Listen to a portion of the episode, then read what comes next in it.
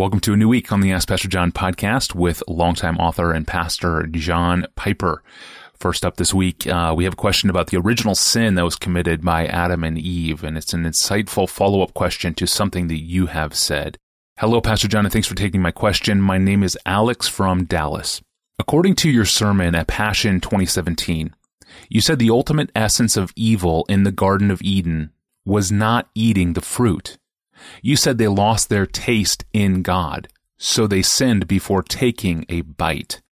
Can you explain this, please? I thought there was a difference between temptation and giving in to sin.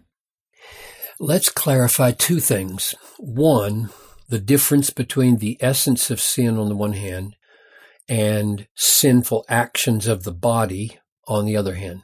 And two, let's clarify the difference between temptation and sinning. Seems like those are the two levels of Alex's question. First, there's a difference between the essence of sin and the outward act of sinning. The essence of sin is not what muscles do. It's what the heart does. And by the heart, I mean the inner faculty of willing and desiring that give rise to actions. If some very strong person took hold of your arm against your will and by force caused you to stab somebody while you resisted with all your might, you would plead that you did not commit wrong. But if your heart moved your arm to stab somebody, you would have done wrong, and you know it. So the essence of sin is not the movement of the physical members of your body, but the desires and purposes of the heart.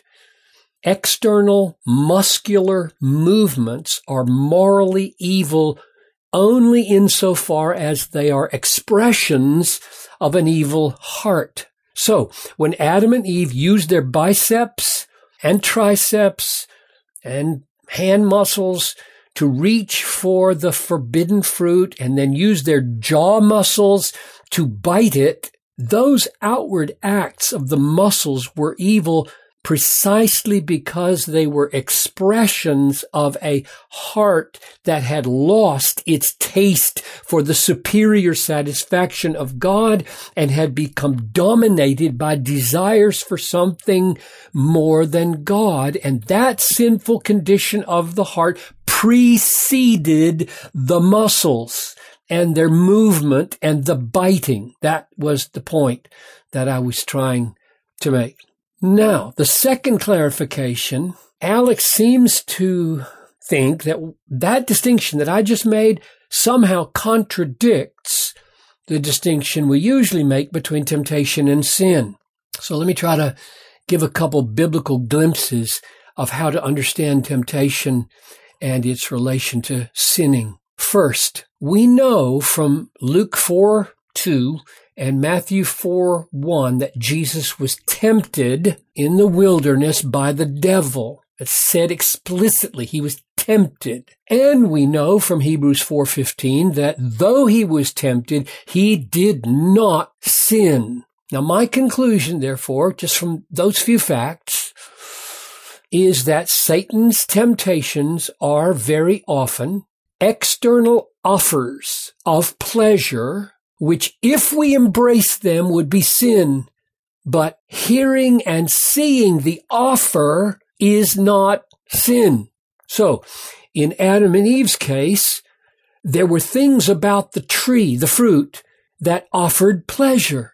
It was an objective offer. And Satan was boosting it. Perceiving that external objective offer is not sin. Jesus saw it. He heard it. Adam and Eve saw it. They heard it. Perceiving the offer of pleasure, which if we embraced it would be sin, is not sin. But Jesus did not embrace it. He thrust it away by the word of God. Adam and Eve tasted and embraced it, savored it, preferred it over God, and acted on it. In savoring it, the offered pleasure became so compelling that the desire for it was greater than the desire for God. At that point, the essence of sin had happened in their heart. Then the muscles kicked in and made it visible. Now, I'd like to just stop right here because I think that's relatively simple, straightforward distinction between temptation and outward sinning. But as so often the case in Scripture, James won't let us stop here. He makes things more complicated. So we got to deal with James chapter 1, verses 13 to 15, because James bores in. Let me read what he says. He defines temptation differently than what I have just said. Here's what he says. Let no one say when he is tempted, I'm being tempted by God. For God cannot be tempted with evil. Whoa, whoa. And he himself tempts no one. But each person is tempted when he is lured and enticed by his own desire. Now, there's a key difference from what I've said so far. He continues, then desire, when it has conceived, literally becoming pregnant, then desire, becoming pregnant, gives birth to sin, and sin, when it is fully grown, brings forth death. Wow, that's complicated. So here's what James seems to be doing. He's digging down into the heart to analyze what happens between the external offer of pleasure that I've called temptation and the moment when our internal desire becomes pregnant with a preference for that pleasure.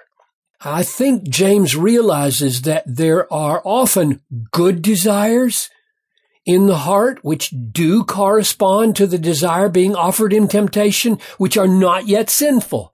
For example, if somebody offered you $1,000 to lie to the police about something you had seen, and your wife and children were starving because you couldn't afford food, you would feel a desire for $1,000 that could buy food. Oh, yes, I want $1,000 to buy food for my family. That desire that you feel in that moment need not be sinful, even though it corresponds to the evil pleasure being offered you, because you draw a line. You draw a line. And when that desire starts to cross over to a preference for the bribe, more than trust in God and his way, you cut it off. You cut it off with the word of God. You put it to death with the word of God. I think that's exactly what Jesus did. The Bible says he was hungry. He hadn't eaten for 40 days. Good grief. He was hungry. And Satan offered him bread. No doubt, Jesus felt a huge desire for bread. In other words, his desire corresponded to the pleasure that was being offered in the temptation. But Jesus never allowed the desire to become a preference for bread over the will of God. Now, what James says is that each person is tempted when he is lured and enticed by his own desire. And I think he means that this alluring and enticing at some point crosses the line into sin. And he describes it as becoming pregnant with sin, because that's what you give birth to. You give birth to what you're pregnant with. It gives birth to sin. The reason I think this is because he says God cannot be tempted. Well, wait a minute. We know Jesus was tempted. So James is defining temptation to include the point of allurement and enticement that crosses over into sin. That's why God cannot be tempted in that sense. Jesus couldn't be tempted in that sense. So here's the upshot. Sorry to make it so complicated, but that's just what we're stuck with as God is entrusting us some glorious things here in His Word. Ordinarily, we understand temptation to be the external offer of a pleasure which, if we embraced it, would be sin. I think that's the ordinary use of the meaning of temptation. We may experience desires that correspond to that pleasure which are not yet sinful, like Jesus' hunger in the wilderness. But sometimes the New Testament understands temptation to include the crossing of the line between an innocent pleasure that we experience, that we have, that we desire, and the preference of that pleasure over God and God's will, and therefore how vigilant we should be.